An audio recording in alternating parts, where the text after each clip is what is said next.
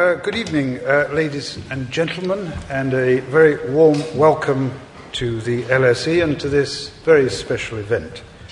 An inaugural lecture from a new colleague, Professor Andrew Street.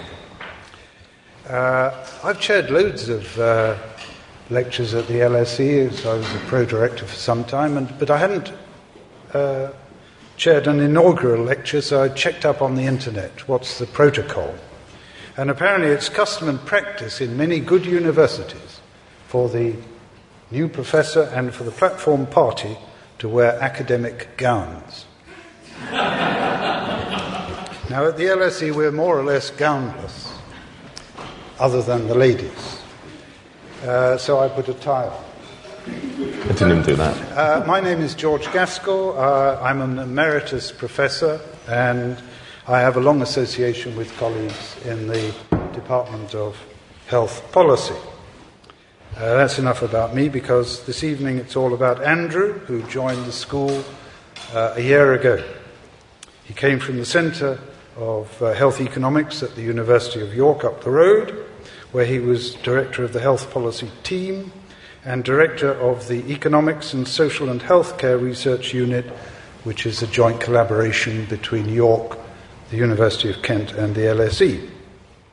Between 2005 and 17, he worked on a variety of projects, including NHS productivity. His report was recognized by the uh, government as the most comprehensive and reliable estimates of productivity going. He's also worked on health, uh, hospital funding, integrated uh, care for older people, and the use of patient reported outcome measures, PROMs, to improve health care. He served as a special advisor to the House of Commons Health and Care Committee in 2016 and the 2018 inquiry into the impact of budget on health and social care. He fits in his spare time being editor of the Journal of Health Economics, and he's also leading a new venture in the school, a very interesting and important double executive degree in health policy with the Harris School of Public Policy at the University of Chicago. Now, with that wealth of experience, he's in a very good position this evening to address what seems to me to be an issue of considerable relevance to all of us. Will you feel better after hospital treatment? And he's also uh, going to explain why this matters, although as I contemplated the title, I thought it was pretty self evident why it matters, but there's probably a deeper uh, reason here why it matters and what can be done about it. So, Andrew is going to talk for about 40 minutes, and then we'll have a question and answer session. Technology permitting, this event will be a podcast. And if you are Twitter hashtagging, the uh, thing is um, hash LSE health. Is that up there? No, so hashtag LSE health. Now, can I can you follow my good example and turn your phones to silence? As we don't want an interruption. Thank you very much indeed. Ladies and gentlemen, may I present and welcome to the school of the year. I'm turning off. Professor Andrew Street. Andrew. Thank you very much.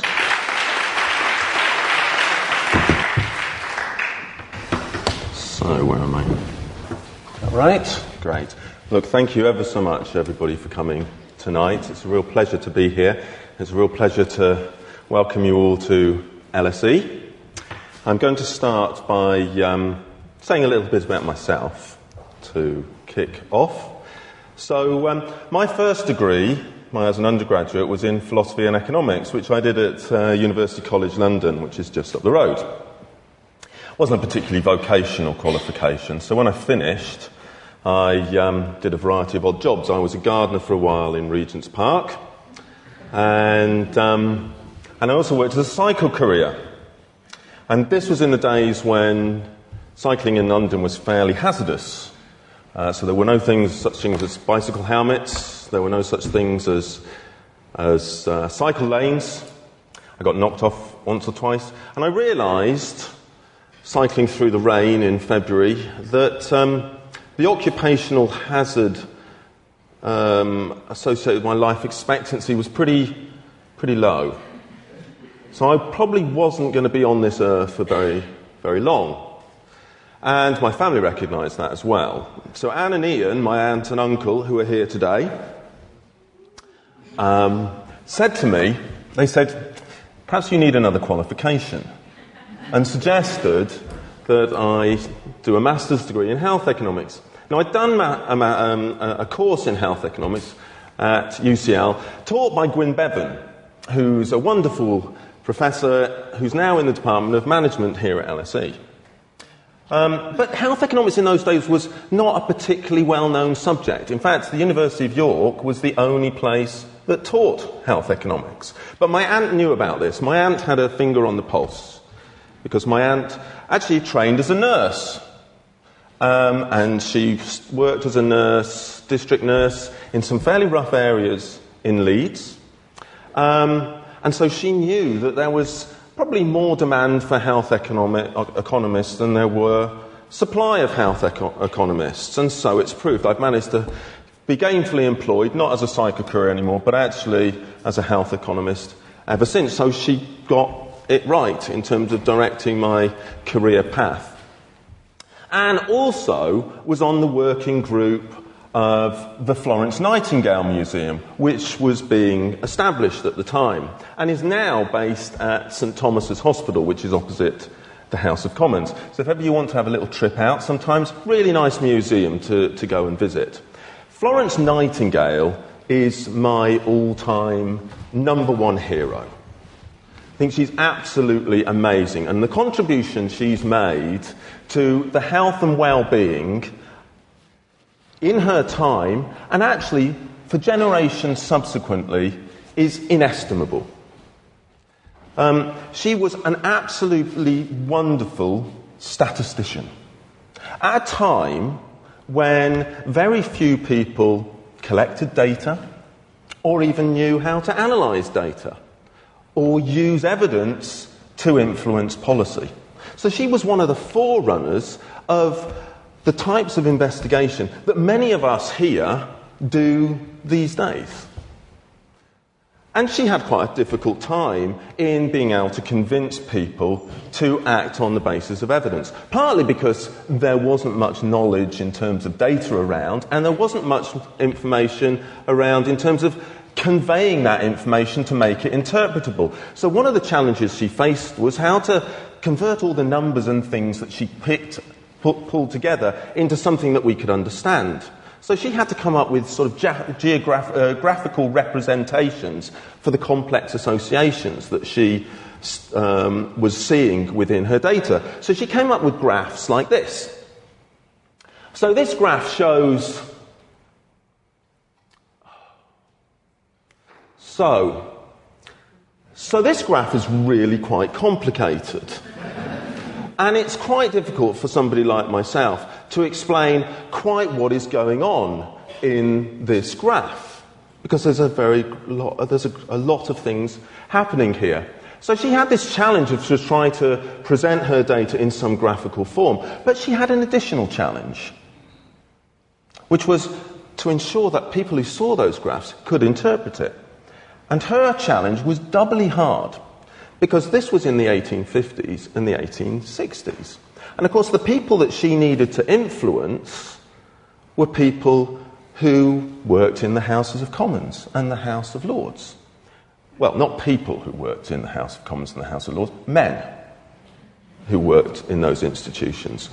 Women over 30 didn't get the vote until 100 years ago in this country. So Florence Nightingale wasn't allowed to vote. She wasn't allowed to be a member of parliament.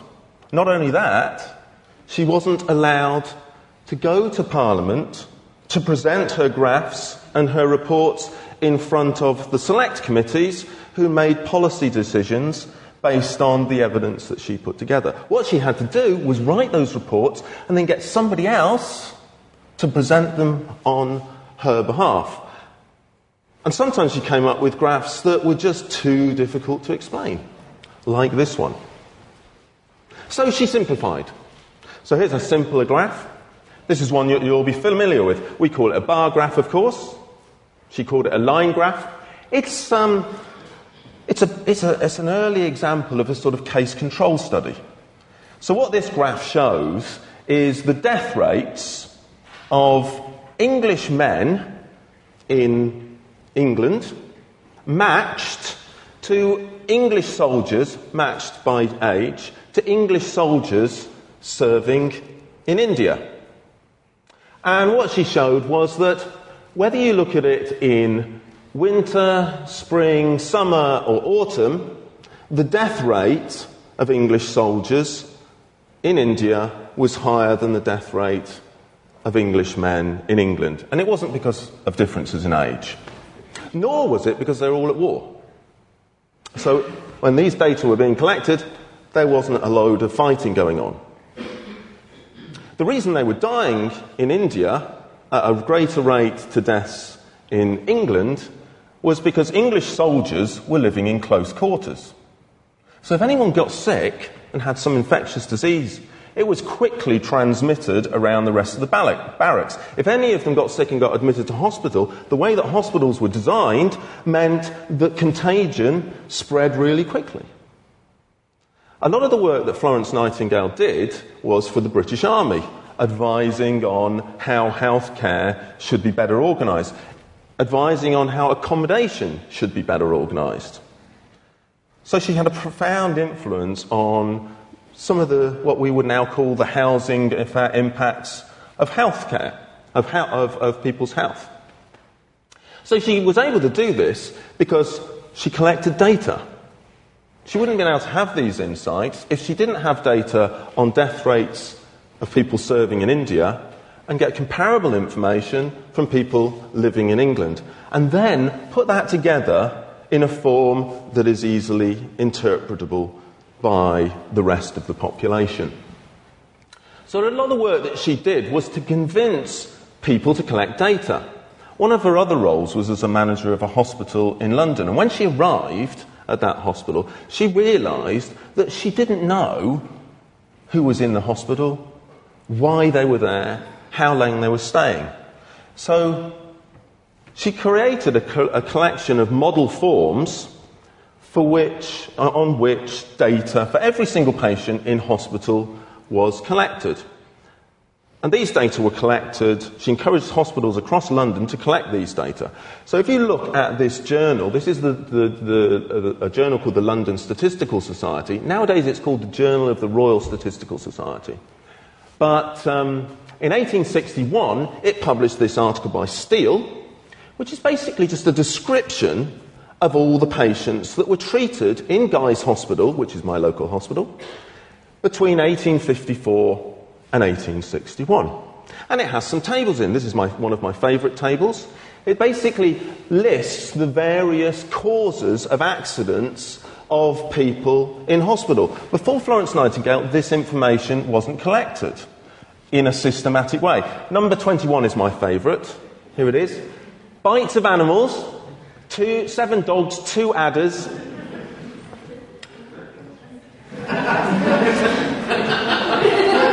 this was in London in 1854 to 1860. Who knew? Who knew that there were elephants and monkeys roaming the streets of London in that time?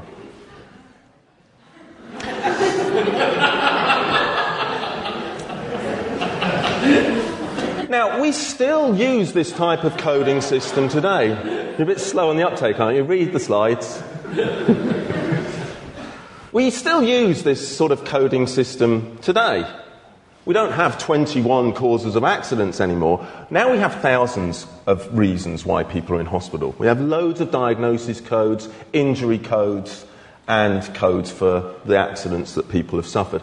They aren't just used in London hospitals, they're used in hospitals all over the world. And we call those codes the International Classification of Diseases. Some countries use version 9, some 10. They basically evolved over time into an inter- international classification. And there are thousands of different codes. And that is thanks to the pioneering work of Florence Nightingale. We still have bites in this code book. So if you go to TO1.9, bites are multiple open wounds, unspecified, animal bites, cuts, lacerations, and puncture wounds.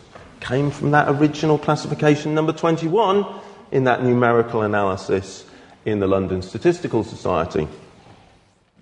So she encouraged hospitals in London to collect data and actually publish the data. And some of the data she collected was not just reasons why you were in hospital, but what happened to you as a result of being there. So she started to encourage hospitals to collect information on health outcomes. And she got on the forms people to fill in three types of outcomes. Whether you left the hospital dead, whether you got better, or whether you were unrelieved. So hospitals in London started to collect this data about their own patients and about the outcomes that those patients experienced as a result of their treatment in hospital. So they collected those data. Not only did they collect those data, they started to publish it. So if you look at the London St- uh, Statistical Society Journal and find this article, Statistics of General Hospitals of London for 1861, you can find data about patients treated in London in 1861. The following year, she encouraged a few other hospitals to participate as well in the provinces. And you can construct graphs of mortality rates across hospitals. So all of these hospitals are still in existence today. St Bartholomew's, Guy's, St Thomas's, York, where I used to be based, uh, Stockport, King's Royal Free. So these were the mortality rates across these hospitals in 1862. They're a bit different. So those were published in 1861, they were published in 1862, and every year until 1865. And then publication ceased. And it ceased because of the people who worked in this building. Do you recognise this building, anyone? This is one of the buildings round the corner that LSE has got its eye on. Or it actually might have its claws in already, right? I'm not sure. This is the Royal College of Surgeons. Just round the corner. So the people in there, the men in there, because of course you, you couldn't be a member of the Royal Colleges in the 1850s and 1860s unless you were a man, decided when these publications were happening that they needed to form a committee. So they put together a committee just to see how this publication malarkey was working, and then they reported on Florence Nightingale's scheme to put, collect data and put it in the public domain. And they reported adversely on this scheme. And they said, it's too costly to collect this data, these data, and it's too costly to put it together and make it available to the public. It's also difficult to ensure that we've got like for like comparisons. Patients in some hospitals might be quite different from patients in another hospital. So if we're comparing the two, that's not fair because you're not comparing like with like. Unlike on your previous line graph where you did a bit of matching, here patients are different. And as a result, we've got higher death rates, not because we're not very good at caring for people, but because patients are sicker or in some way different to start with, and you've not taken that into account. And as a consequence, publication ceased because it was too costly and we didn't do proper risk adjustment. Those were the reasons that the Royal College of Surgeons gave to say we shouldn't be publishing anymore. Now, that wasn't the real reason.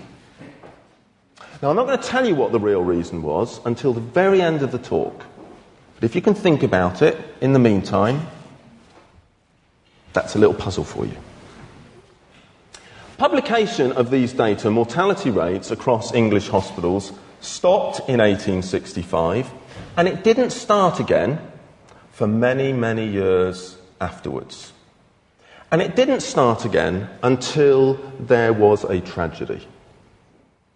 And that was a tragedy that happened at the Bristol Royal Infirmary. Now, at the time, the inquiry into what happened in the Bristol Royal Infirmary was the most expensive inquiry that took place in England. And it was an inquiry into the deaths of children. Between 1991 and 1995, it was estimated that about 30 to 35 children had died at the Bristol Royal Infirmary, um, having had open heart surgery, 30 to 35 more than would be expected given the nature of the condition that they had and the characteristics of the children who were being treated. Many more children were severely injured at the Bristol Royal Infirmary. They weren't the subject of the inquiry, which only focused on the deaths, but many children and their families suffered trauma as a result of what was found to be extremely poor medical practice in the Bristol Royal Infirmary. And I wrote a paper on this because I did a master's degree in politics as well. And as a result of that, I published a paper, uh, studied this in my politics master's degree and published it in this journal here, which shows that some of you who are doing your master's degrees might be able to convert your papers into publications afterwards. Okay, so if you want to follow up, there's a story about it in there. What they found was severe medical malpractice by the the consultant team that were caring for these people. And what, the, what had been relied on in the past to detect and, and resolve medical malpractice was the institutions within the hospital, predominantly the medical director. The problem was the medical director was the person performing the operations.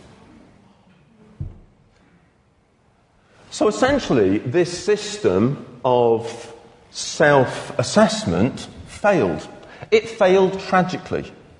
It failed children and families who have suffered irreparable damage as a consequence of a failure of the medical profession to regulate itself.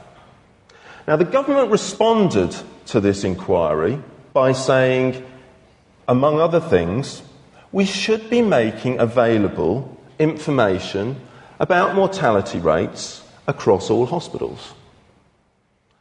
And as a consequence of this tragedy, the government insisted that the medical profession should start publishing data on hospital mortality rates. Now, this has happened before. In the United States, in, um, in, uh, in New York, there had been some data around about um, mortality rates collected by cardiac surgeons, which they shared amongst themselves. And the New York Times got hold of this data and decided, through a Freedom of Information request and said, we're going to publish it because it might be important information for you cardiac surgeons to know about, but actually it's quite important for patients to know what the difference in mortality risk is if they're contemplating having some sort of cardiac surgery. So the New York Times got hold of these data and published it in the newspaper. And there was a consequence. The consequence was, as a result of making these report cards publicly available, mortality rates started to fall. The problem was, doctors became more selective about who they treated for surgery. So essentially, they decided to select lower risk patients. And that's because these report cards didn't do good risk, risk adjustment.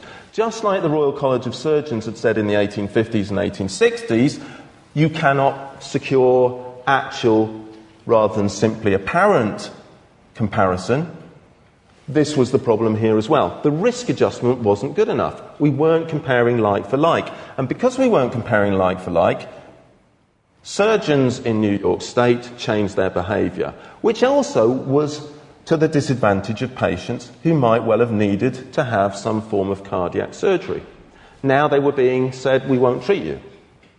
Now, in England and the UK, we learned from that experience. So the Society for um, Cardiothoracic Surgery in Great Britain and Ireland knew about the New York experience when they had been told by the government that we need now to make these data available, and they said we need to do really good risk adjustment. We need to take account of the differences that patients have before we compare how well each surgeon is doing. So they invested a lot of time and energy into risk adjustment and published risk adjusted mortality rates for all coronary artery bypass grafting for all 30 surgeons that were operating in Great Britain and Ireland over an eight year period. And as a result of publication, there were fewer deaths, as in New York, and there was no risk selection. Because the cardiothoracic surgeons realised that this was properly taken into account in the risk adjustment methodology, in which they had participated. So they didn't change their behaviour adversely by selecting which patients to treat and which not to treat. So that was good. And the government saw that for the cardiothoracic surgeons and decided what we need to do is roll this out from cardiothoracic surgeons across all doctors.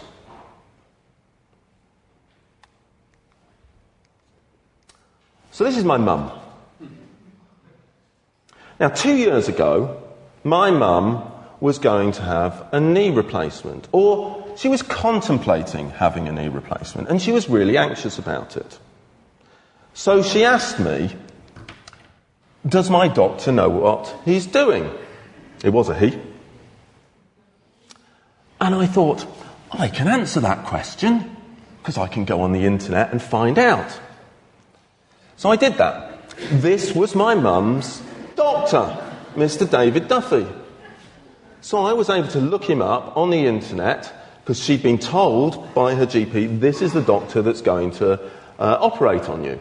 And on his own personal website, there's a bit of detail about him. He's done some t- uh, time in Australia. He's worked in Australia for a while. Uh, he specialises on sport. He specialises in sport injuries, not particularly interesting for my mother. But he also specialises in the replacement surgery. So the GP at least is referred to the right sort of person, given my mum's problem. Of course, I can find out more about Mr. David Duffy because I can dive into a bit more detail about him and his practice. If I look at the National Joint Registry, and the National Joint Registry um, shows details for all orthopaedic surgeons operating in the United Kingdom over the last year and the last three years. So I can find a profile for Mr. David Duffy and this is what it shows. Over the last three years, this is what Mr. David Duffy has been doing.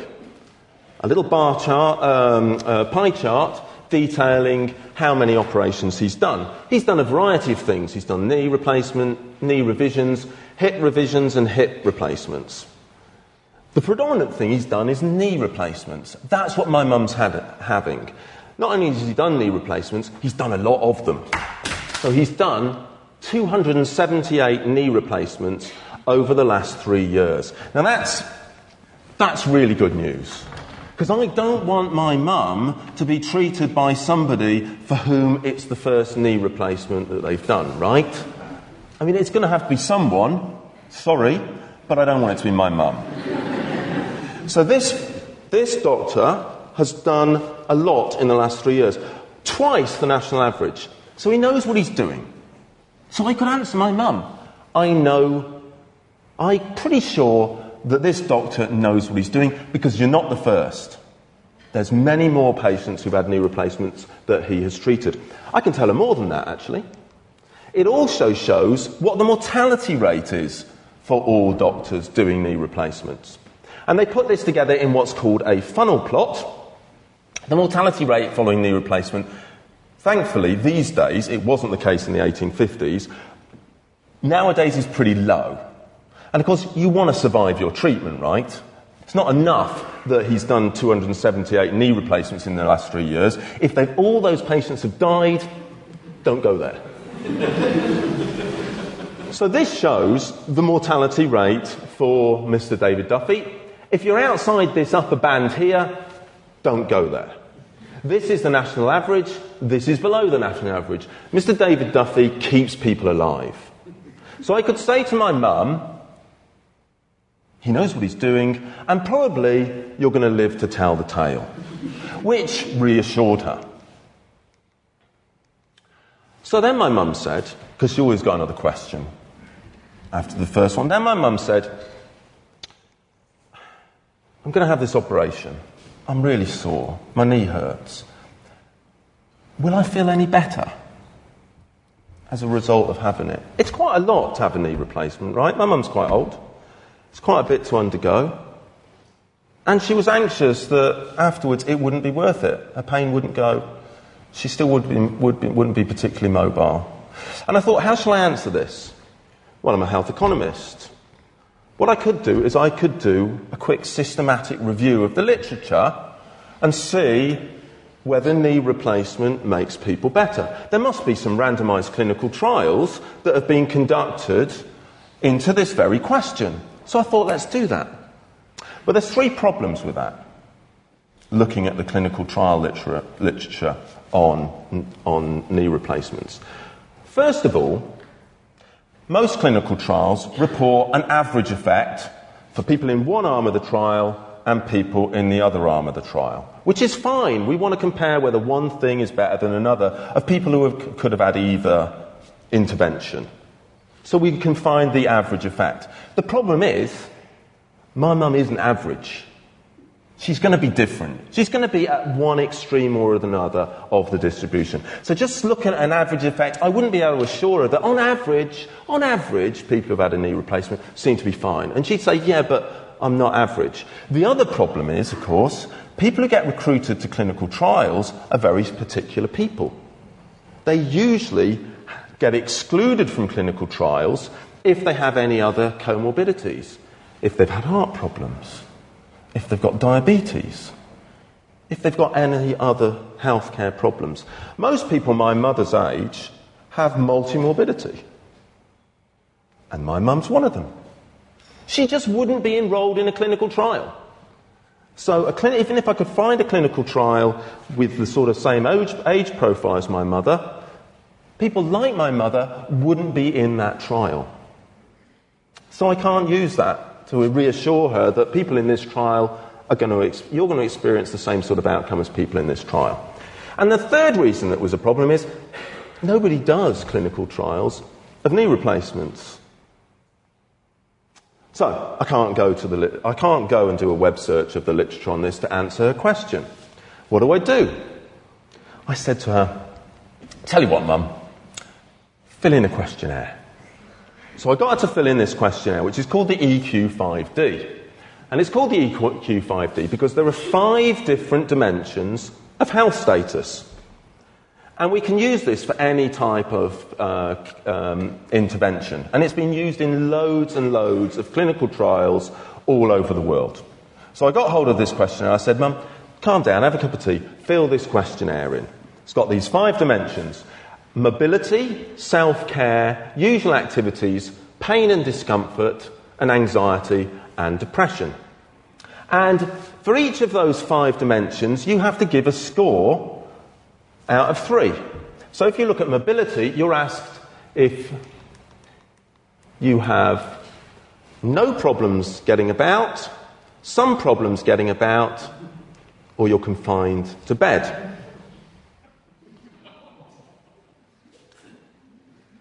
So I got her to fill that in.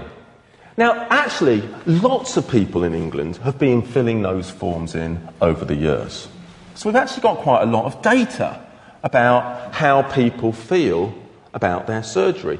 So, since 2009, every patient is asked to complete this questionnaire before they have surgery and then sometime afterwards, either three months afterwards or six months afterwards. And every patient having hip replacement is asked to fill it in.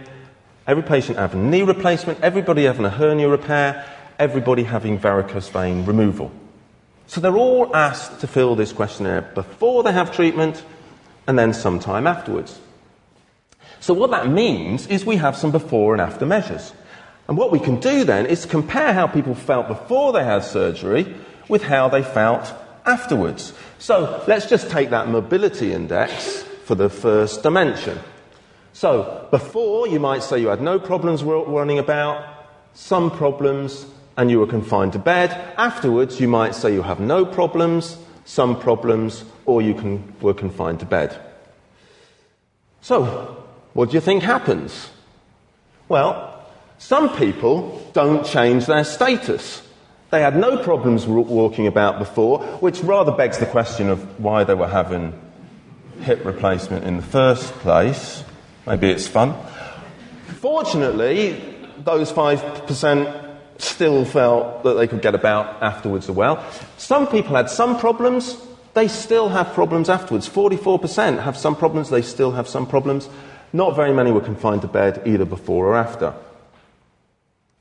Some people got better, and that's what we want. So 49% of patients who had some problems walking about before surgery, six months later said they had no problems. Great. A few said they were confined to bed, they're up and running. Some were confined to bed and they're up and walking. Some people, though, got, got, didn't get better, they got worse. So some people who were fine before they had surgery, now they've got some, some, some problems. Probably serves them right, right? there weren't many in this category. But what we'd like to know is what explains why people move around this grid. Why do some people get better? Why do some people get worse? Why do some people stay the same? There are a number of reasons for it. People are different. So if you're treating some people, their opportunity to get better might be more limited than for other people. Some of the reasons for the difference might be because they're treated by different orthopedic teams. So some orthopedic teams might be great. They might have good surgeons, orthopedic nurses, who work together really well, communicate really well, they mobilize patients really quickly after surgery, and as a consequence, patients treated by that team get better much more quickly and to a greater extent than patients treated by teams where they're not so great. We'd quite like to know. If you're going to have a knee replacement, you'd like to go to the team that's better than the team that's worse, right? Or if your mother is going through that treatment. That's what we'd like to know. Well, we've got some data. We can find out. So, this shows how people change on this questionnaire before treatment and after treatment for each of the four types of condition that people have been filling in questionnaires for. So we have hip replacements here, knee replacements here, hernia repairs here, and varicose veins. And all these data show is the average response in each hospital. So each hospital treats a whole bunch of patients, and we can just take the average response and we can summarize them across all hospitals before they had surgery and after they had surgery. And these are basically box and whisker plots. This is the average across the whole country before for hip replacement, the average hospital across the country after people have ha- had surgery six months later. What we can see from these diagrams are a number of things. First of all, these plots are higher than this. And that means generally people are saying they got better after surgery. This is better up here, this is worse. So generally, the plot moves upwards. So people get better. And that's true for hips, that's true for knees, it's true for hernias, and it's, var- it's true for varicose veins. The room for improvement isn't quite so much for varicose veins and hernias because before they have surgery, they're not saying they're as unhealthy or have such poor health status as the people who have hip replacements and knee, who are going to have hip or knee replacements. The second thing that we can see is there's quite a bit of variation in responses by patients in particular hospitals. And that's shown by these little whiskers around these boxes. So the wider these whiskers, the more variation in response. Why is there that res- variation? Is it because patients are different in some hospitals than others? Is it because orthopaedic teams are better than in others? We see that variation both before surgery and afterwards. And the other thing that we see is there are some outliers. These are the, those hospitals where patients, on average, are saying that they are having a much worse health status six months after surgery than other patients who've had the same surgery in other hospitals around the country. Why is that? Is it because those patients were sicker to start with? Is it because the care that they were provided with was not as good as it is elsewhere? So there's a story there. We don't know what's going on. But because we've got data, we can try to find out. So, why do patient outcomes vary from one patient to another? The first thing is because patients are different. Nowadays, we can do really good risk adjustment. It's not the 1850s and 1860s anymore. Now we have really good data, anonymized data about every patient that's treated in hospital. It's really detailed, which means that we're able to do really sophisticated risk adjustment and control for the various characteristics that patients have um, prior to having surgery and take that into account. We also know which patients went where. So we know which orthopaedic teams were treated, which treated which patients. Outcomes that patients experience might also be re- related to other things that hospitals do. So hospitals are primarily there to make us better. But hospitals have other pressures on them as well. Hospitals are under pressure to their, maintain their financial balance. They're under pressure to meet waiting time targets. They're under pressure to reduce length of stay. They're under pressure because of loads of regulatory constraints. And it may be that being under pressure to meet all these other objectives might detract them from their core business of making people better. Well, we can take that into account in our analysis using some fancy dancy econometric methods that allow us to not only take account of the different characteristics of people, but also take account of the multiple objectives that they're trying to achieve. So we can set that up in a simultaneous way. So let's magically say that we've done that and see what the results are. What we want to know is whether some orthopedic teams are better than others. So we need some data. We're going to do that for data for hip replacement patients for a three year period. We've got 96,000 patients in that three year period who filled in the questionnaire before and after across 250 hospitals and treatment centres. And we know about what they said when they filled in their questionnaire, their length of stay, their waiting times prior to admission, and whether after they were uh, discharged from hospital, they were readmitted again as a readmission as an emergency, which is not a good thing to happen to you. So all of those things matter. Now let's just take the first two report, patient reported outcomes and length of stay. It might be the case that patients that do better stay in hospital longer. So actually, keeping in patients in hospital could be a good thing. But it could be the other way round. It could be that patients that stay in hospital for a shorter period of time do better. We don't know but we can find out. And what you would like, if you're the regulator, would be that patients feel better and that length of stay is lower because then the hospital system is working more efficiently. Shorter length of stay, more efficient, but you only want to be, have shorter length of stay if it isn't going to be harmful to patient health. So what's the relationship? Is there a positive relationship between length of stay or a negative relationship between length of stay? Well, we can set it up in this sort of grid here. Let's suppose length of stay is a bad thing, so shorter lengths of stay are up here and longer lengths of stays are up here. Outcomes are good things. So what, where the patients say they are better, they're up this end.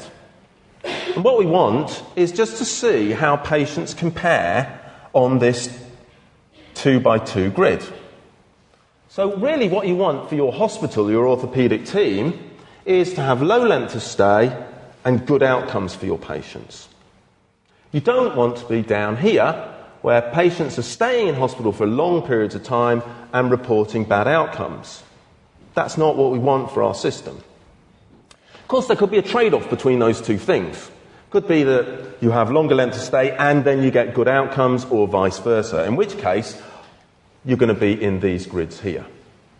Now, this is pretty much what we do when we do randomized clinical trials comparing one drug to another. We compare them on costs and we compare them on outcomes, and we put them on a grid, and those that are in the top corner, lower costs here, and better outcomes, are going to be preferred to the intervention that has higher costs or poorer outcomes. Sometimes there'll be a bit of a trade off between the two. So we haven't got two interventions or two drugs here. We've got 252. But it's basically the same idea. We have 252 hospitals that we're comparing rather than two drugs or two interventions. But we can put them on the same grid because we've got two different parameters that we're investigating. What we want to know is if the relationship's like this, in which case there's a trade off. You get better outcomes, but you stay in hospital longer. Or it could go like this you get better outcomes, and you have short length, shorter length of stay. What's it going to be? That's the end of the talk. so, this is what it looks like. So, actually, there's a positive relationship between length of stay and outcomes. It looks like patients report better outcomes if they have shorter length of stay. That's just two outcomes. Actually, we can take into account lots of other outcomes simultaneously. So we've done that by also looking at waiting times and readmission rates. And we see the same patterns across all of these indicators, conditioning on all the other indicators. The relationship is always like this. If you do well on one thing, you do well on the other things. Hospitals that do well in terms of their patient reported outcomes have shorter length of stay, they have shorter waiting times before admission to hospital, they have lower readmission rates. If you're good, you're good across the board. If you're bad, you're bad across the board. So there's a positive relationship between different outcomes.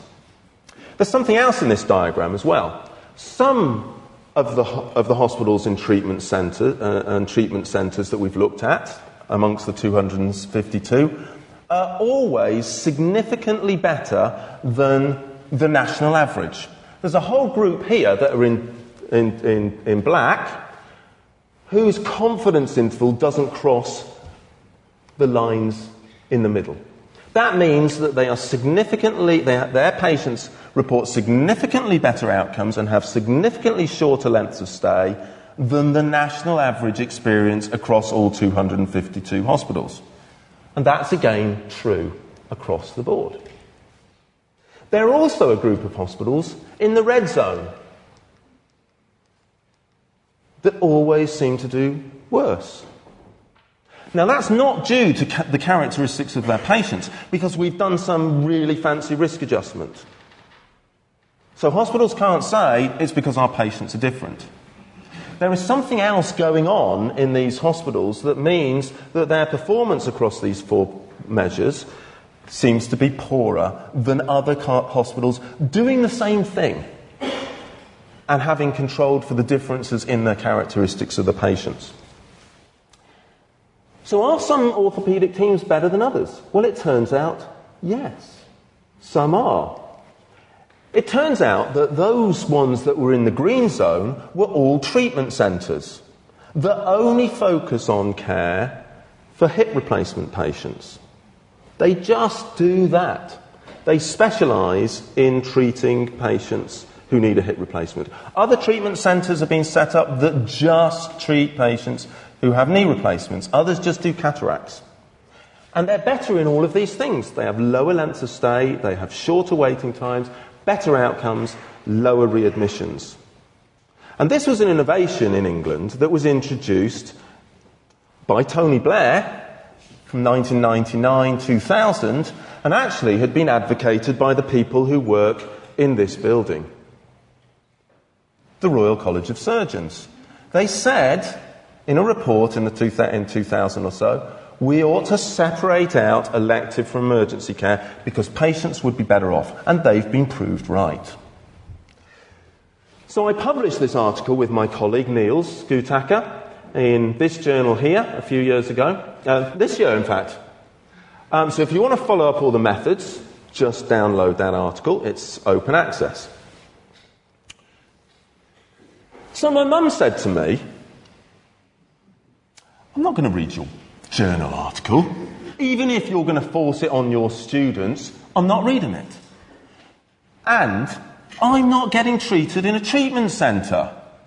I'm going to a hospital. So this is completely irrelevant for me.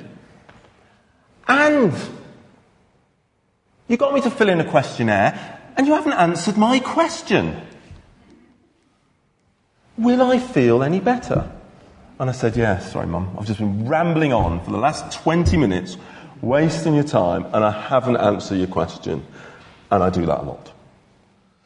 So I said, Sorry, Mum. Okay, let's answer your question. You filled in this questionnaire. And actually, lots of other people have filled this questionnaire in as well. So, between 2009 and 2016, half a million patients in England filled this questionnaire in before they had surgery and three or six months after they had surgery. And 185,000 people who had hip replacement filled it in both times, 198,000 who had knee replacement, and 115,000 who'd had groin hernia repair. I said to my mum, what we can do is see if there are any people who felt just like you before they had surgery and who were just like you in all relevant respects and see if they got better as a result of their surgery. Not the average knee replacement patient who filled this questionnaire, but the ones who are just like you. So we can do that by taking all the data and then allocating people to specific groups based on their characteristics of how they feel before surgery and their experience after surgery. So instead of reporting an average result, I can put people into specific groups. So the idea is to allocate patients into outcome homogenous, similar groups in terms of their post treatment and pre treatment outcomes. And we do this using a technique called classification and regression tree analysis.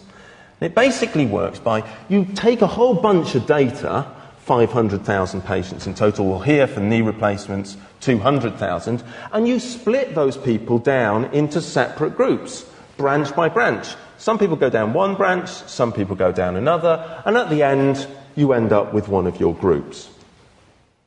And you split them according to your characteristics. So we split them according to their age, gender, how they felt before they had surgery, and how long they'd had symptoms. Not too many. And the reason we did this was because we did it, we put this work together with some GPs who were working in their in the, in the York area, and they wanted to use this tool to be able to advise their patients about whether or not they should have surgery and what they were likely to experience as a result of surgery.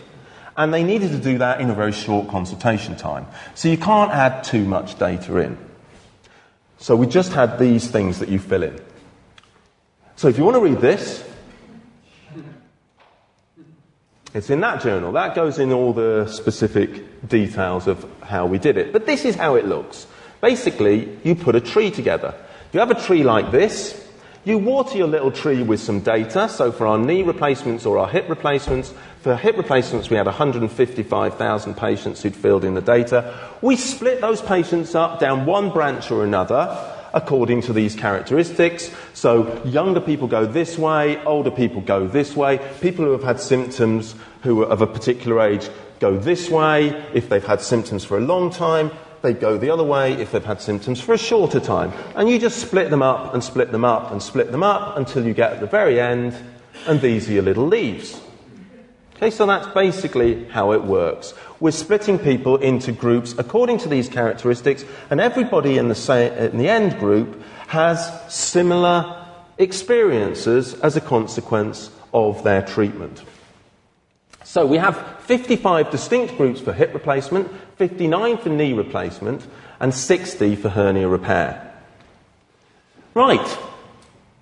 Now, you can find out for your future self, or your parents, or perhaps yourself, how you might feel if you're contemplating having a knee replacement, or a hip replacement, or a hernia repair.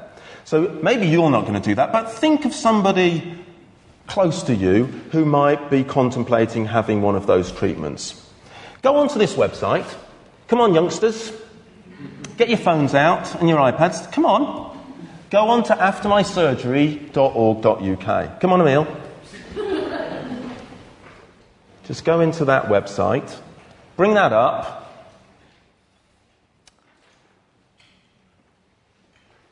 And you get this welcome page here.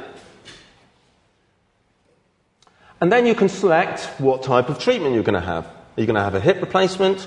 Are you going to have a knee replacement? Are you going to have a hernia operation? You or somebody you represent. So you go into one of those screens, and if you've chosen a knee replacement or a hip replacement or a hernia repair, you'll get a screen that looks like this. It's basically a questionnaire that you have to fill in. And it's really straightforward to fill in. You basically have to fill your age in. Don't fill ridiculous ages in, of course. You know, if you're going to pick an imaginary age, pick one amongst the age of people who usually have hip replacements or knee replacements. So over 50s and so on. So don't put ridiculous ages in, put them in uh, amongst the age of people who usually have them. You need to put your gender in. You need to say how long you've had your symptoms, so make that up. And then, of course, you fill in the pre treatment questionnaire. This is the EQ5D. You have to say if you've got any problems with your mobility, your self care, usual activities, your pain and discomfort, and anxiety and depression. So fill that in. All done it? Then you can hit enter, see your results, and what you'll do is you'll get a screen that looks like this for whatever you've put in. All right? So I put in some values, and the values that I put in were similar to the values that other people also had. Similar age, similar gender, similar symptom duration. They filled in the EQ5D in the same way. And of those people, 93 of them said after they'd had surgery, not six months later, 93 of them said they felt noticeably better. Some 4% said they didn't feel any different. Three said they felt worse. You can also see how you feel, feel on each of those distinct dimensions. So you can look at your mobility. Half said they had no problems walking about, but half had some problems walking about. So even though overall they say their health is better, there are still some problems in terms of your mobility. In terms of your self care, most had no problems in terms of their self care. So I could fill this into my, with my, with my mum, fill her questionnaire in, and see what other people like her said they felt after surgery. And that gave her reassurance. She sort of knew how many people had felt better as a result, and she also had information about what particular dimensions of health status she might still have problems with. She might ha- still have some mobility problems. Sure enough, my mum, now two years later, is not up and running marathons. But she is walking about. She doesn't complain about the pain in her knee anymore. She complains about other things, of course. but the problems about her knee have now been resolved. And this information provided assurance to my mother to go ahead with the surgery. Because I wasn't just saying on average people get better, or I wasn't just saying, well, the doctor says it's fine. I was able to say what other people just like my mother said as a consequence of that treatment. We have this data in England because of a tragedy. So it's great to have it. But it was really costly that this data became available to us in England. This tragedy occurred, and unfortunately, it wasn't acted on until very late. An action only took place because this magazine took up the case and put it in the public eye, private eye. Ran story after story until it got taken up by the popular, the, the rest of the press, and eventually by politicians and the medical profession. It is not good enough that things change because journalists have to take up stories and put them in the public domain. It's not good enough. Something good has come out of this tragedy, but this tragedy should never have happened in the first place. And having happened, it should have been resolved by the medical profession and policymakers. It should have been picked up by them and it should have been acted upon by them, not by the press. This tragedy is not an isolated event. It's not an isolated event that is isolated to the United Kingdom. We see headlines like this around the world. There was a similar tragedy in Australia in the Bacchus Marsh Hospital. Again, babies died unnecessarily. Finally, the medical profession and the Australian Department of Health is acting upon it and making data publicly available. We've had cover ups in Northern Ireland. We have problems in Spain. We have medical errors in the United States. These problems happen the world over. And that is not good enough. Florence Nightingale in 1850s and 1860s said the first requirement of a hospital is that it does no harm. 170 years ago, we still cannot be assured in our countries around the world that harm is not being done to vulnerable people as a result of their contact with the healthcare profession. She would be ashamed of us. We've made some steps in the right direction, but far too few. We've made some steps in England, but that's nothing to be proud of. It's only for three or four treatments. True, we now have mortality rates published and activity rates for all doctors. That's a good thing. But it isn't the end of the story. And in many countries, those data are not available even just at hospital level. And by having those data unavailable, we actually don't know whether harm is being done. We're still reliant in most countries on complaints procedures and on newspapers reporting the results and complaints of tragedies. That is not good enough in our countries around the world. There are reasons why it's not made available. The reasons why that information was not made available in the 1860s was because a committee in the Royal College of Surgeons got together and said it's too costly to get the data and you cannot do proper risk adjustment. And as a result, data were no longer made available for 160 years. Those were not the reasons. The reasons that data were not made available in 1860 was because it was not in the doctor's interests. In the 1860s, if you went to hospital, who paid? It wasn't the National Health Service, right? We didn't have a National Health Service in England in the 1860s. We didn't have a na- there was no national health service in any country in the world. There was no social health insurance system in any country in the world. If you went to hospital, you paid. Or if you died, your family paid. Now, what was happening was these data were being published, people could see the mortality rates at different hospitals and thought, you know what, I've got quite a high risk of dying if I get operated in this hospital. Actually, the risk is probably higher than if I just stayed home.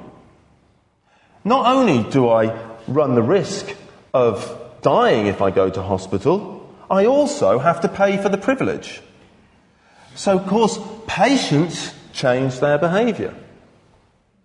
They decided, hmm, I'll take my chances, thanks very much. Doctors saw that there was an income drop and said, tell you what, let's keep this data to ourselves. That's not good enough. So, and it's still not good enough.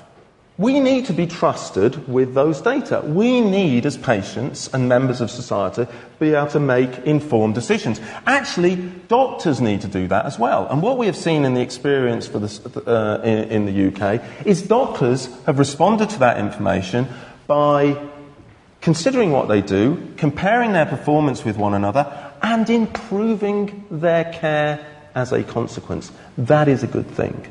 In these days, we suffered as a result of going to hospital because, because you had a very high risk of dying, and we also suffered financially as a consequence. Fortunately, nowadays, that isn't the case in many countries around the world. Nowadays, we do have a national health service. We have universal health coverage. We have universal health coverage in many countries around the world. The first place was, was uh, Norway, 1912. In UK, we got the National Health Service just after the Second World War. After the Second World War, my grandparents' generation decided that having universal health coverage was worthwhile. After the Second World War, our towns and cities were devastated. We didn't have schools, we didn't have shops with food in, and yet my, my grandparents' generation said, what we need is universal health coverage. They didn't say it's really expensive and we can't afford it, even though we've got all these other priorities, road building and so on and so forth. What they said is we cannot afford not to have a national health service. And today we still get claims that the National Health Service is unproductive and a waste of money. It is not. It's extremely valuable. And we should be re- rightly proud of it and defend what it gives us. Because the National Health Service means that if we go to hospital, we don't face financial catastrophe as a consequence. And many countries in the world have followed the example of Norway in 1912 and done the same. Most recently, Argentina in 2016. Other countries are doing the same. China is moving towards universal health coverage. India is moving towards universal health coverage. This is a great thing. One of the great things about this movement is that many of the people who have worked at the LSE and studied at the LSE over the years have contributed to this movement and they have contributed to making the world a better place in terms of health and well-being of the population the world over. What is great about the LSE is that 70% of students in this institution are from outside of the UK. This is a truly global institution that has a global impact on lives everywhere through the years since it's been founded and looking forward. Looking forward because you are all here today from countries all over the world. And when you finish studying here at the LSE, you will return to your countries and make things better. You've done that already in your careers, you're going to do it even more. Because that is what the LSE does. It empowers people and informs people to make the world a better place. So I am truly grateful that you are all here at LSE. I'm truly grateful that you have come tonight, and I'm truly grateful that you have welcomed me among you. Thank you very much.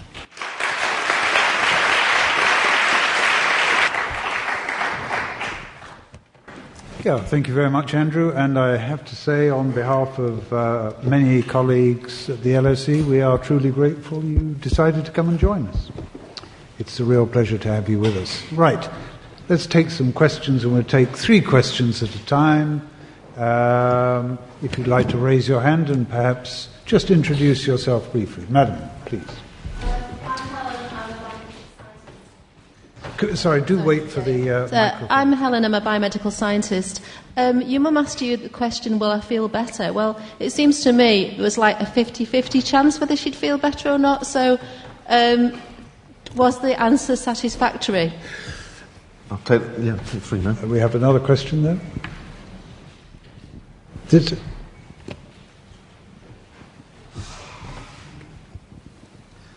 uh, I'm a retired person but the, the problem that you're talking about, or that he was talking about, uh, with regard to special interests, they operate everywhere. And it's a, it's a universal problem, whether it's banking, education, medicine. You always get this problem. And in a sense, if you can solve that problem, or at least attempt to solve it, then really we might be going, getting better. But until you do, I don't think you will. Thank you. Is there another question in that segment of the population? Uh, the uh, lady beside the uh, chap with the green uh, top. very much. Uh, hi, I'm Genevieve. I'm studying maths and physics. I've got a question sort of in regards to does hospital feel better, and make you feel better? Sort of more looking at the mental health sector and would, uh, more with the economic background, does that hospital admission actually work or is it more costly on the NHS to be waiting for interventions until it gets to hospital stages? Okay, thank you very much. Okay, thank you. Thanks very much. So, Helen, um, you suggested that um, a 50 50 uh, wasn't great. Now, that was just on one of the measures. That was, fi- that was 50% on, 50% said that their mobility didn't improve. On the overall, though, on the other things for my mother, most people said they got better overall. So, in her case, she felt that was worthwhile. She felt it was worthwhile going forward. Of course, you might have different, you might value your mobility differently to my mother. And, that, and then the result would might for you to say, well, I'm not going to take a 50 50 chance on mobility. I'm not so worried about my self care or usual activities and so on. You downplay those aspects. But actually, it's up to you. Because what you can do, of course, is fill in the questionnaire for yourself, and then you can decide how you, much weight you attach to each of those different dimensions. So for my mother, she acted on that information and decided, yeah, I'm going to go ahead. Other people might not have done. But they can go ahead on the basis of information and their own particular preferences. We always, there are, the world is full of special interests, of course. We're subject to forces and, and, that we don't even understand or even observe. Um, I think one of our defences amongst those, uh, against those special, in, uh, uh, special interests is, as Florence Nightingale said, to collect information and analyse it and not just rely on the force of argument and hearsay and anecdote. And that was what was inspiring about Florence Nightingale. She was able to stand up to for, uh, special interests and very vested interests and powerful lobby groups. The British Army is quite an organisation to deal with.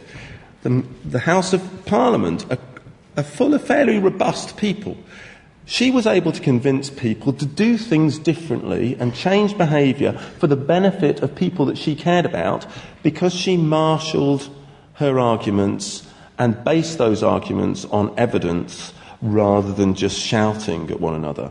Of course, there will always be special interests, but I think if we can provide a more evidence based set of arguments, we will be in a much better position than if we weren't.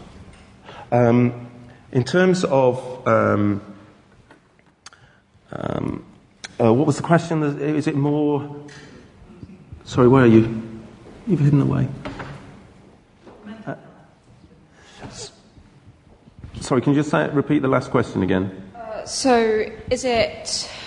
Uh, what are your views on sort of the cost and oh, on the on waiting, waiting times, times, and so on? Yeah. Is it more beneficial to um, wait until patients are in crisis need and then need hospital admission, or is it better to sort of roll out and offer early intervention to all? Yeah. So there's a couple of things there. One is what weight you attach to different objectives. Is it more important that you make people better or reduce their waiting time? So that's one aspect to that question. The techniques that I've shown you here actually don't attach weights to anything. You can just look at each dimension independently. Many other scorecards for hospitals sort of add them up in some way, which does require a weighting. But the technique that we've used here doesn't require you to add a weight. And adding weights is really hard because people value things very differently. Governments value things differently to doctors, doctors value things differently to patients. So this idea that we'd have a common set of weights that we all agree to is completely impossible. So as a consequence, looking at things independently and separately, but recognizing there's some relationship between them, avoids the problem of having a weight, um, having weights. The other weights are about how long you wait rather than WAIT. If you wait longer for surgery, will you do worse or will you do better? Um, and it depends. For some types of intervention, for urology, for example, the advice is will engage in watchful waiting given your underlying diagnosis. For other things, you need to be treated straight away. If you suffer a stroke, that's what you need to get an ambulance, you need to be seen, and you need to get to a hyper stroke unit as quickly as possible. So it really depends. And of course, policy and guidance and organisational uh, forms are structured in such a way that allow uh, our responses to help people's healthcare problems to be appropriate to their under- underlying circumstances and conditions. Okay, let's turn to this wing of the uh, room. Gentleman in the uh, row, thank you. Hi, I'm Girish Palnitka, cardiothoracic anaesthetist from Canberra, Australia. I just wanted to add to that. Actually, there's Hang good on, data. You're here to ask questions, not to answer them. Okay, well, But very briefly, please. there's good data in Australia that shows that if you wait longer, the worse you get. And that's because your comorbidities worsen over time. How long that is, is um, up for debate. But uh, usually, over a year, you find that your comorbidities worsen and you become a higher risk. And, uh, gentleman, thank you. um, some of the, the countries that you're showing here has adopted universal health coverage at the constitutional level, Yep. but has not yet gone into data gathering and transparency in healthcare. Yeah. So, in that dichotomy, if you had to choose or recommend what is more important, to have universal health coverage in a constitution or data transparency for better patient quality of life and productivity of the healthcare system? Fine. Do we have another question on this side? Lady in this row, thank you. Hi, uh, Talithia McBride from the United States.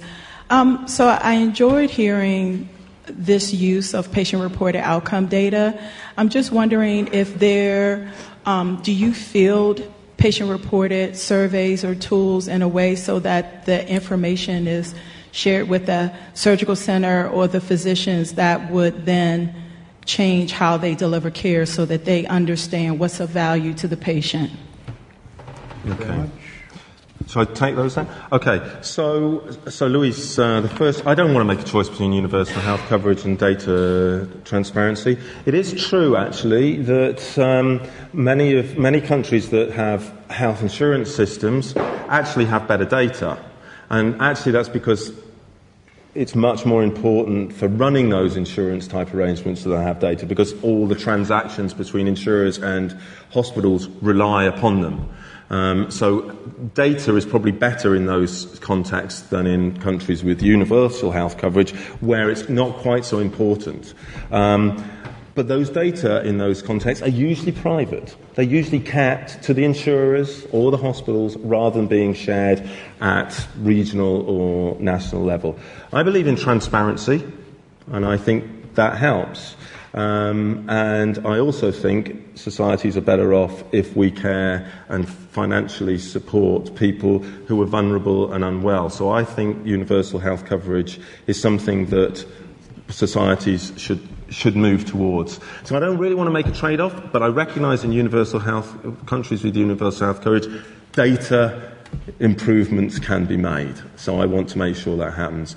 Um, Talithia, you suggest, uh, suggested that there are different PROMS measures. There are. There are many different instruments that are used.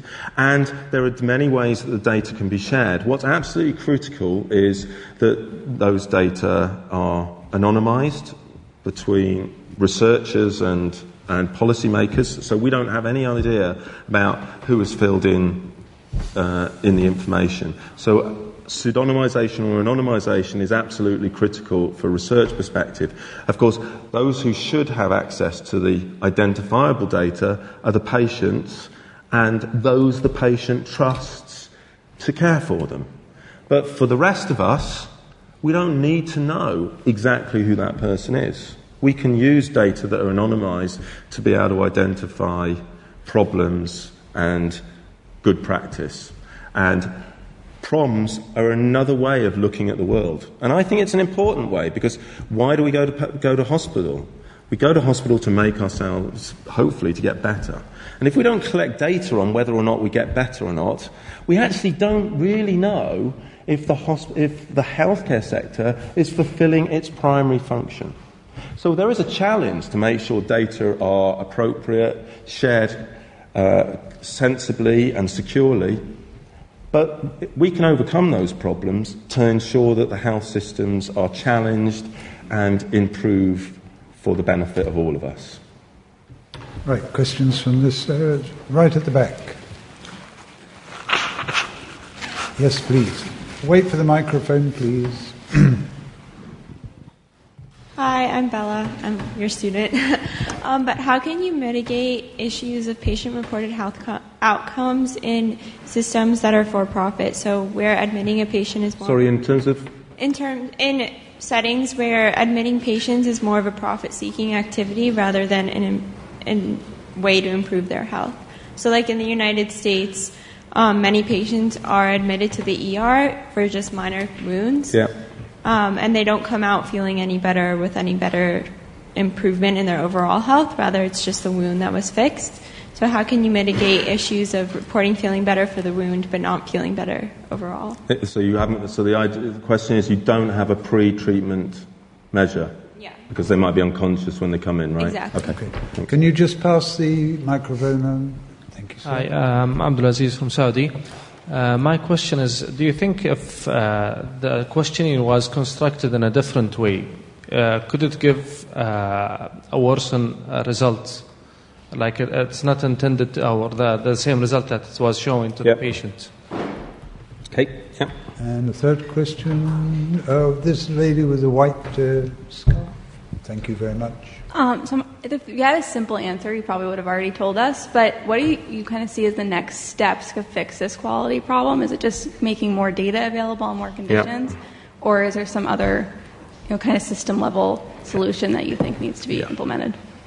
Okay, great. Okay, so the first question is about a particular population of patients who go to uh, who are in hospital, people who basically um, arrive unconscious and obviously can't fill in a pre treatment um, um, questionnaire.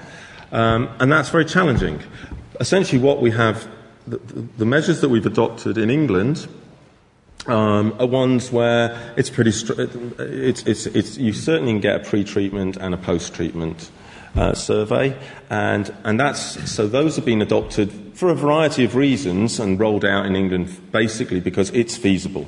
But there are big challenges in, um, in ER um, emergency patients, which the research community and the medical community still needs to resolve. There are me- ways of measuring outcomes post having a stroke and so on and so forth, but we still need to be able to figure out how to do that in the absence of pre-treatment types of, of health instruments. Okay, so and I think you know we we we uh, apply these instruments and different instruments in lots of clinical trial settings uh, to look at patients with very different profiles, um, and if we can do that there, essentially we have the technology the question is, why are we only applying that technology in clinical trial settings but not in routine practice? Only about 2% of patients who go to hospital, uh, 2% of patients who go to hospital get enrolled in clinical trials, and they're very different from the, the rest of the patients. So we, we do have the technology to ask people about their experience or to measure their experience in some way, shape, or form. We still don't do it routinely. So I think we need to meet that challenge. It's a difficult challenge. Um, that might keep you occupied throughout your research career. So stick with it. Um, Aziz, you said, you know, what happens if we use a different measure? Well, uh, in England, people filled in this questionnaire. They also filled in some condition specific questionnaires that are just for hip replacement patients and just for knee replacement patients and just for people who have varicose vein. There's loads of other instruments around people make their whole careers devising new instruments to collect patient experience or measure health status. And lots of people argue about my instrument's better than yours and your instrument doesn't do this. And you, I don't care. Just collect some data and then we'll analyze it. We're able to collect these data and compare whether our results are sensitive to using one questionnaire to measure health status compared to another. And Not really. They're not. It doesn't matter. Now, you've only had one. You can't have another question, Aziz. I'm sorry. Third question was what are the next steps? What are the big challenges facing our health services going forward?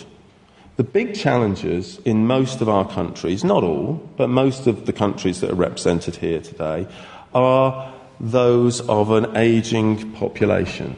People with multiple conditions who are having care provided partly in hospitals, but predominantly living in home, maybe moving into care homes eventually, um, but by a whole group of different people who are providing different aspects of their care. Some people are helping manage their diabetes, others their asthma, others their hypertension, other, others their heart condition, others their dementia.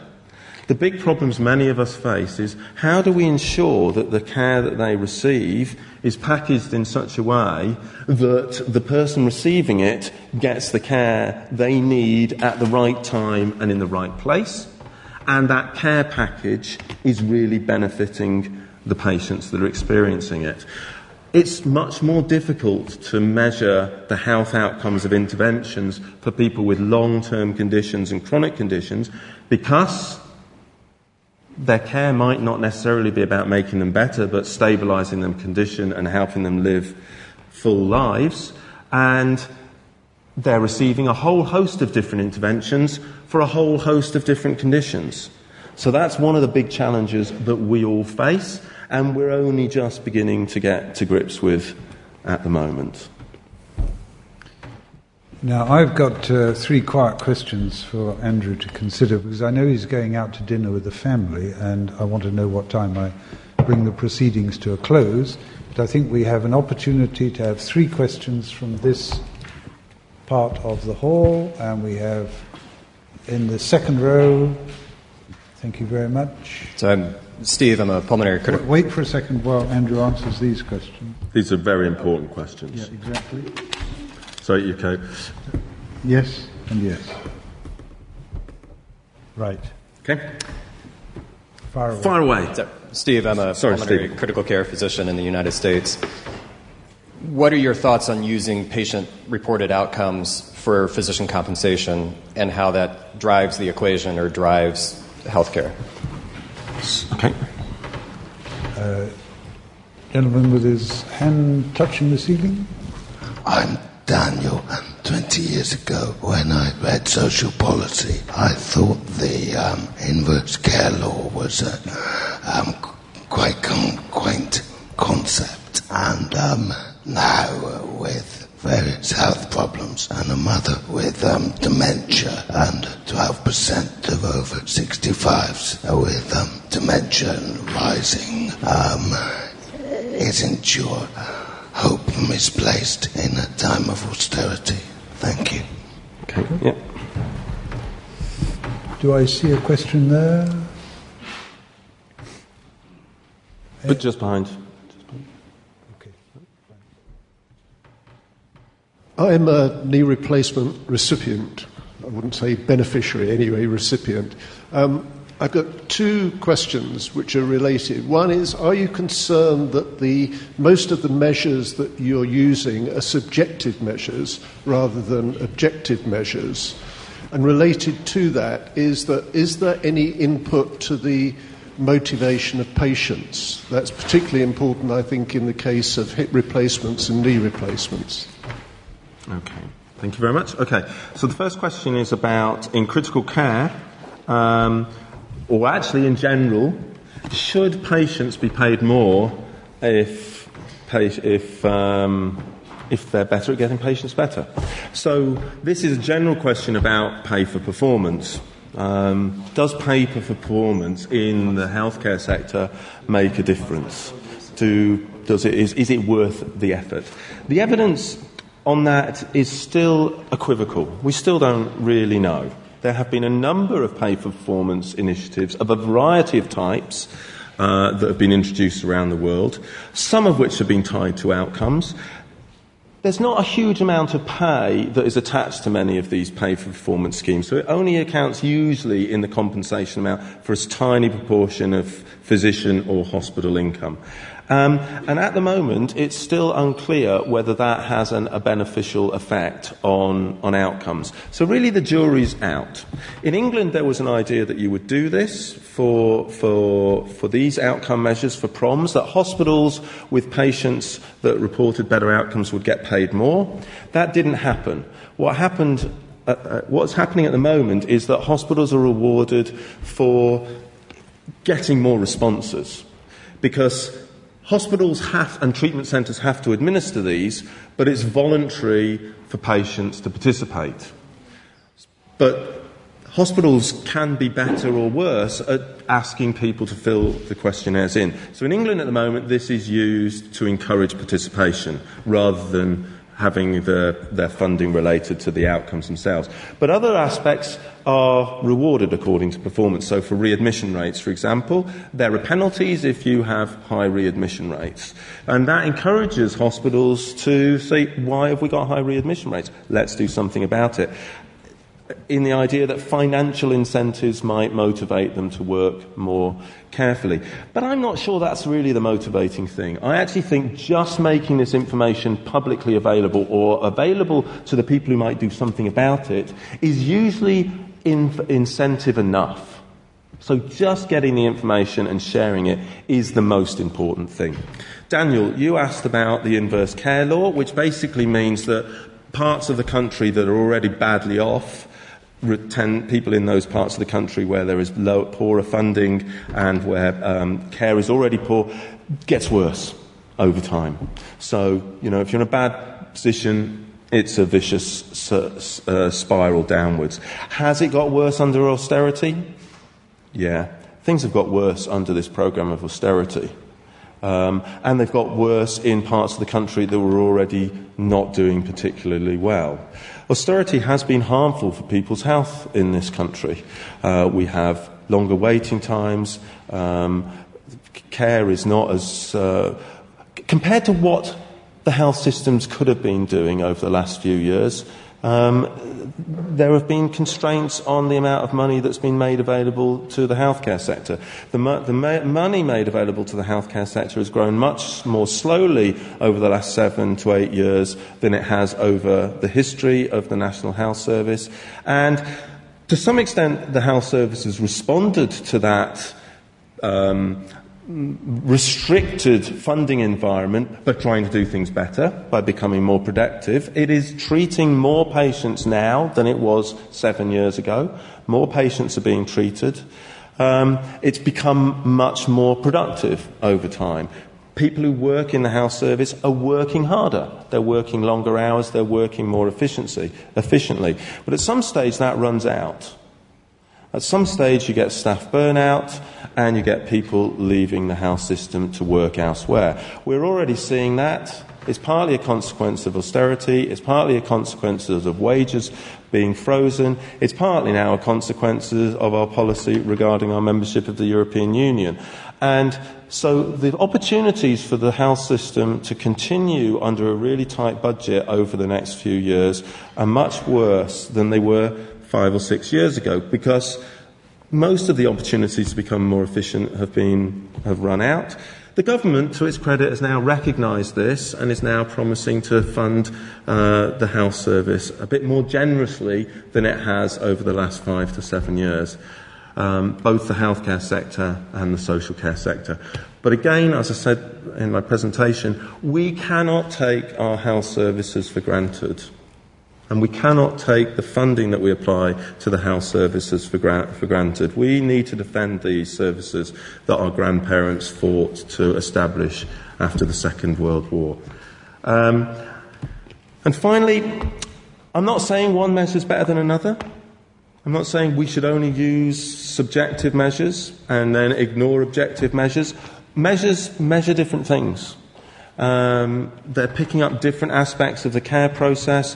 They're picking up different aspects of people's experience of those that care process, whether that is the experience that clinicians have of what they think their parents are, um, uh, how their care is progressing for their patients, or whether the patients are feeding back their, um, their experience to their clinicians.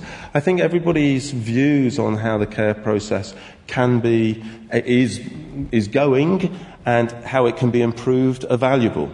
So the more information that we have, certainly by the people who are the users of the healthcare system, that has to be valuable information. It's useful to know how you felt as a result of your knee replacement. Could it have been done better?